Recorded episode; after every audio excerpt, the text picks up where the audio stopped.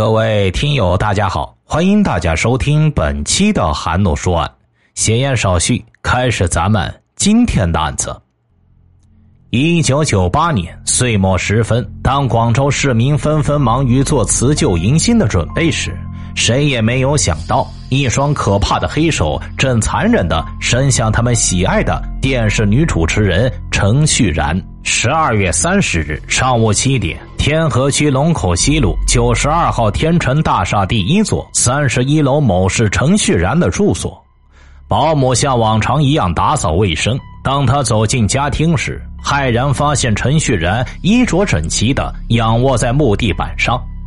只见他双目紧闭，满脸发黑。保姆见状连叫数声，但程序然却没有反应。保姆以为程序然是煤气中毒，一时不知所措。待回过神来，便急忙打电话给程序然的姐姐，告知程序然出事了。陈姐随后匆匆赶到，一摸妹妹鼻子，发现已经气息全无，心知情况不妙，立即拨打了幺幺零报警电话。此时已经是上午八点，天河区石牌街派出所的民警接到报案后，火速赶到天成大厦。据了解，一九六八年，陈旭然出生在广东肇庆一个小康家庭。父母都在政府工作，文化水平比较高。从小，陈旭然就非常懂事，长得非常俊俏，受很多邻居们的喜爱。她不像其他女孩那样腼腆害羞，而是非常的大胆自信、活泼好动。也正因为如此，陈旭然逐渐跟主持事业结缘。因为长相出众、身材高挑，陈旭然选择了广州旅游职业中学学习，想从事旅游相关的工作。毕业后，他被分配到了远洋宾馆当了一名服务员。虽然职位很普通，可他长得一点也不普通，所以在一次偶然的机会，被广东电视台社交部的负责人陈老师看中，理解他到广东电视台担任节目主持人。因为长得清纯漂亮、美丽动人且活泼自信，很快就通过了考试，成为了一名主持人。进入广东电视台后，陈旭然还不够十八岁，就担任了早晨、家庭百事通等栏目的主持人，开始在主持界崭露头角。长相漂亮，声音动听，她很快就被调到广东台文艺部，开始担任更多的名牌节目，如《万紫千红》《共度好时光》《一周荧屏》等。凭借稳重的台风、出色的主持功底，陈旭然一路过关斩将。多次获得省级、全国级电视类主持大奖，很快，陈旭然就成为了很多观众心目中的女神，也成了广东电视台当红的女主持人。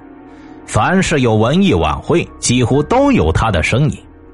而程序然这个名字，也已经紧紧的跟广东电视台连在了一起。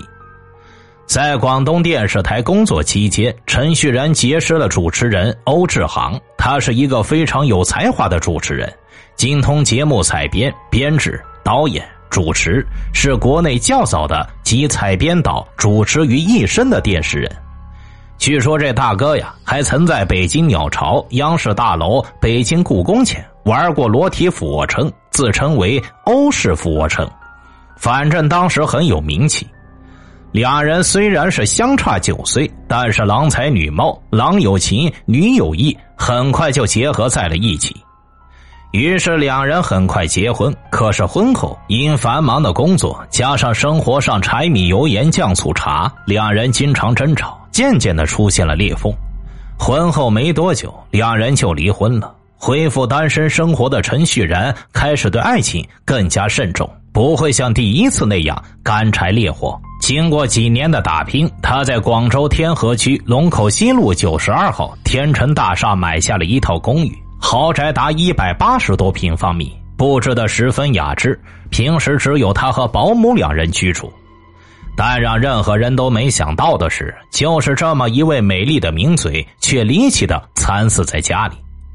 当警方赶到现场的时候，发现陈旭然已死去多时，而且脖子和胸部有血迹。死因很是可疑，于是到场民警很快向天河区公安分局刑警大队报告。刑警随后迅速赶到现场进行勘查。警方发现陈旭然居住的这套高档住宅布置的十分简洁，显得很空阔，物品没有翻动的迹象。屋里的保险柜中还有十多万元的现款，没有人动过。桌上放着两部移动电话，一只价值十多万元的手表和两部高级照相机。经过刑警调查，证实陈旭然的钱包不翼而飞，里边有不少财物，尚不得而知。他们在现场还找到了一把有血迹的刀子。法医对陈旭然的尸体进行检验，发现脖子上有被人扼过的痕迹，身上也有刀伤。经过解剖，确认陈旭然的死亡时间是在二十九日深夜至三十日凌晨，直接死亡原因是扼颈窒息致死。法医发现现场留下的血迹，除了程旭然外，还有一些是不明身份的人留下的。刑警在现场附近进行搜索，很快便有了收获。在程旭然卧室窗外的空调机尾，发现有新鲜的脚印，说明曾有人从窗户爬进屋内。在大厦天台，有消防水带被人割断使用过的痕迹。刑警又对大厦的管理情况进行调查，发现这座高档住宅外围保安比较严密，小区大门设置门禁，进出车辆都要通过保安检查才可以进入大厦停车场，而且每座楼的大堂均有保安人员值班，大堂和电梯安有闭路电视监控系统。但是陈旭然居住的第一座闭路电视监控系统因故障形同虚设。已有一段时间没有使用了，这意味不可能从录像中发现可疑人员。陈旭然的死引起了公安机关的高度重视，广东省公安厅和广州市公安局主要领导多次召集各级公安机关负责人开会研究案情。广州市公安局负责人率领屡破重大案件的刑警支队重案队到天河区公安分局参与破案。天河区公安分局负责人在案发当天上午到现场查看，指挥破案工作。省公安厅刑侦局也派人协助破案，一百多名公安民警组成的专案组日夜不停的工作，元旦假日也放弃休息进行侦查。陈旭然被害的当天，各种传言便在羊城流传。其版本之多，内容之详细，足见一些人想象力之丰富，创造力之伟大。陈旭然年轻美貌，加上情感生活多姿多彩，而且电视台的同事和他的一些亲友都不知道，他居然有一套价值一百多万元的住宅。一些人因此猜测，他被金屋藏娇遇害一定与情杀、买凶报复杀人有关。一时间，各种各样的版本内幕层出不穷，活灵活现。更有甚者，一家时报称作案凶手不是别人，而是程旭然的男友。一时间，各种说法甚嚣尘上，各种传言给案件罩上了扑朔迷离的面纱。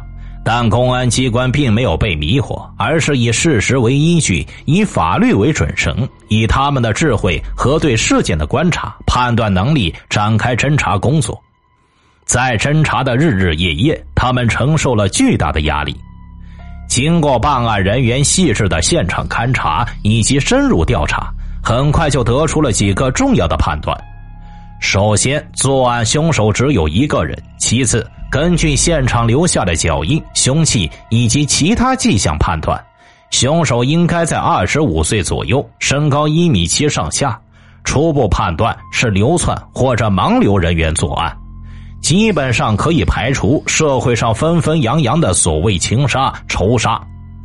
天河区公安分局将此案列为必破要案，专案组民警不分昼夜的搜集线索。他们在天成大厦逐户向住户了解二十九日晚上到三十日清晨有无目击案发情况，以及发现可疑人员出入。有群众反映，在案发前和案发后都曾见过在该大厦曾打过工的湖北籍人丁国礼在案发现场附近出现。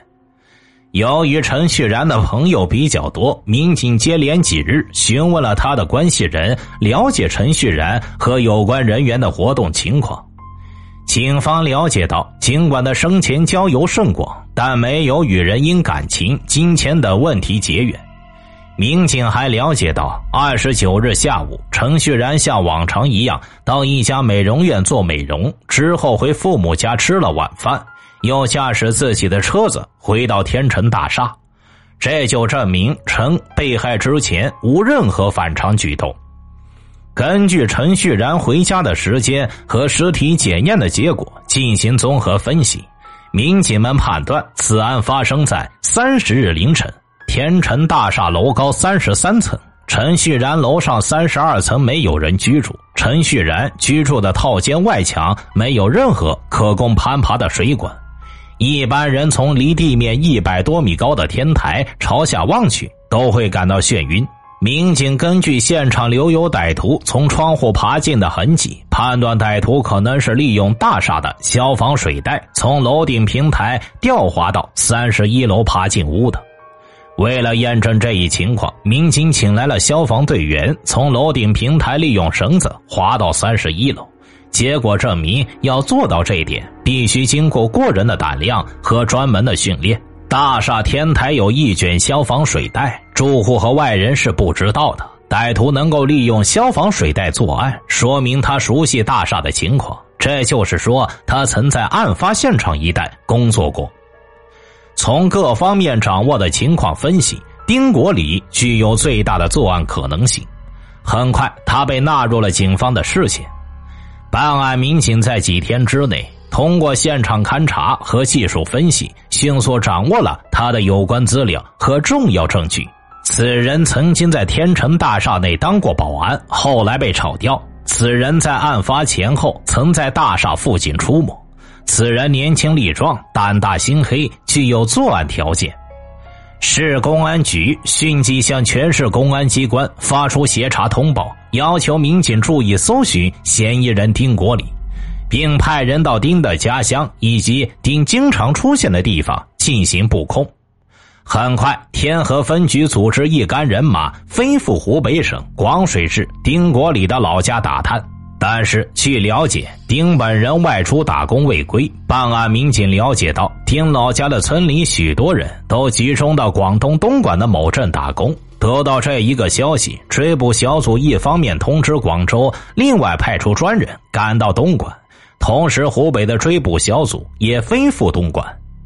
民警经过多天的调查，在近千名的民工中走访，得知丁国礼有一未婚妻和哥哥在广州的黄浦区打工，丁有可能就在那里落脚。但是黄浦区有上千家工厂，查找的难度很大。尽管如此，最终专案小组还是在黄浦区的一家工厂内找到了丁的未婚妻，并立即采取了相应的监控措施。调查发现，丁的未婚妻几天前曾持几张百元面额的港币到一家银行去存，这与案发现场陈旭然钱包内的财物基本吻合。但是民警蹲守了几天，丁就是不出现。办案人员认定，丁肯定藏在这个工厂附近的某个地方，只要耐心死等，他迟早会出来。一九九九年一月十四日上午。天正下着小雨，丁国礼终于憋不住了。他打着一把黑雨伞盖住脸，夹着一个黑包出现了。刚一露脸，立即被民警发现。伏击民警立刻拔枪对准其，让其不许动。他居然吓得尿湿了裤子。民警是一把将他塞进了警车内，押往天河区公安分局。丁国礼去年十月被天成大厦炒了之后，一直就没有稳定的职业。眼见年关将近，囊中空空，加上未婚妻需要做手术，丁国礼觉得非弄一笔钱回来不可。于是，丁国礼想起了自己曾经当过保安的天成大厦，那里的住户非富则贵，而且他对大厦的地形、保安巡逻制度了如指掌。于是他决定在天成大厦下手。十二月三十日凌晨一点左右，丁国礼来到天成大厦门口。他知道没有住户卡是不能从正门进去，于是通过一道外人不知道的暗门进入了地下车库。他并不知道大厦电梯的闭路电视系统已经坏了。为了掩人耳目，他从车库走楼梯，一直上到了顶层天台，割下消防水带绑在天台的固定物上。之前丁国礼并没有预选的作案对象，他上到天台后往下望，发现三十一楼 F 室的窗户是打开的，就决定径这一家行窃。随后，丁国礼顺着消防水带往下滑，差点失手下坠，吓得他魂飞魄散。他好不容易来到三十一楼的 F 室洗手间的气窗窗台上，站稳脚跟就往里钻。由于窗子太小，丁国礼一时被卡在了窗子中，不得进退，一半身子悬在三十一层高空的空中。他紧闭双眼，费了九牛二虎之力，这才钻了进去。进到屋内，丁国礼长出了一口气，刚定下神来，正巧陈旭然摸黑上洗手间，两人一照面，都吓了一大跳。随后，丁国礼掏出身上的水果刀，指着陈旭然的胸口，把陈逼进了房内。陈随后与丁进行了搏斗，把水果刀的刀刃都扭曲了。两人一直扭打到客厅，不一会儿，丁见陈倒在地上不动弹。于是伸手摸了摸陈旭然的鼻息，见还有呼吸，就欲逃走。由于丁国礼是从窗口下来的，他并不知道这门在哪他在一百八十多平方米的房中转来转去，花了不少时间，这才找到房门。但找到房门后又打不开，只好又重新在屋里转来转去找钥匙。等他好不容易弄开了门之后，又想起要把天台上的消防水带收回，于是，一溜烟的跑上了天台。在收水带时，他突然发现自己的手很痛。原来呀，在与陈旭然搏斗时，他的手被划伤了，还流了很多的血。他想这样走出去，肯定会被人怀疑，得找个地方把血洗掉。而且刚刚他只顾逃走，忘记关上房门，容易被人发现里面有异常的情况。于是丁国礼又折回了陈旭然的家里，决定先洗干净之后再把门给关好逃跑。丁国礼再次返回陈旭然客厅时，发现陈旭然居然已经站了起来，正六神无主的在客厅里边摸黑转圈走来走去。丁国礼见状是吓了一大跳啊！陈旭然也是一声大叫，两人在黑暗中面对面的惊叫了几声，随即又扭打作了一团。搏斗之中，陈旭然一边卡住丁国礼的脖子，一边大喊救命。丁国礼瞬间慌了手脚：“我我求求你不要叫了，我马上就走好吗？”陈旭然这时因为惊吓过度，已经完全失控，一个劲大喊大叫。事后，住在陈旭然楼下的住户在被警方询问时说，他们曾听到楼上有女人的喊叫声，但也没太在意。丁国礼是又急又怕呀，恶从胆边生，一使劲儿顿时把陈旭然翻倒在地，扼颈窒息。他怕闹出人命，又摸了一下程旭然的鼻息，觉得似乎还有气息，便松了口气。但他又不甘心这么辛苦来一遭，空手而回。于是，在洗完手上的血迹后，匆忙抓起摆在主人房中最显眼处的钱包，见钱包内有人民币五千元、港币一千零六十元，心下大喜，很快把钱取了出来，随手把钱丢弃在停车场楼梯口。随后，丁国礼从停车场逃走了。他哪里知道啊？他扔掉的那个钱包的价值要远远高出他带走的金额数十倍。很快的，丁国礼逃到黄浦区其未婚妻处，但并没有急于逃离广州。案发后，还去过天成大厦。尽管当地报纸已经公布陈旭然被害的消息，大家都在议论此事。但丁国礼从不看书读报，他不知道被害对象已死。丁国礼被抓后承认了盗窃的行为，但却满脸不信的对警方说：“他应该没死吧？我走的时候他还有气啊。”他并不知道陈旭然是谁，而丁国礼偷来的钱却一分未花，全部悉数被追回。最终，丁国礼也为自己的行为付出代价，被判处死刑。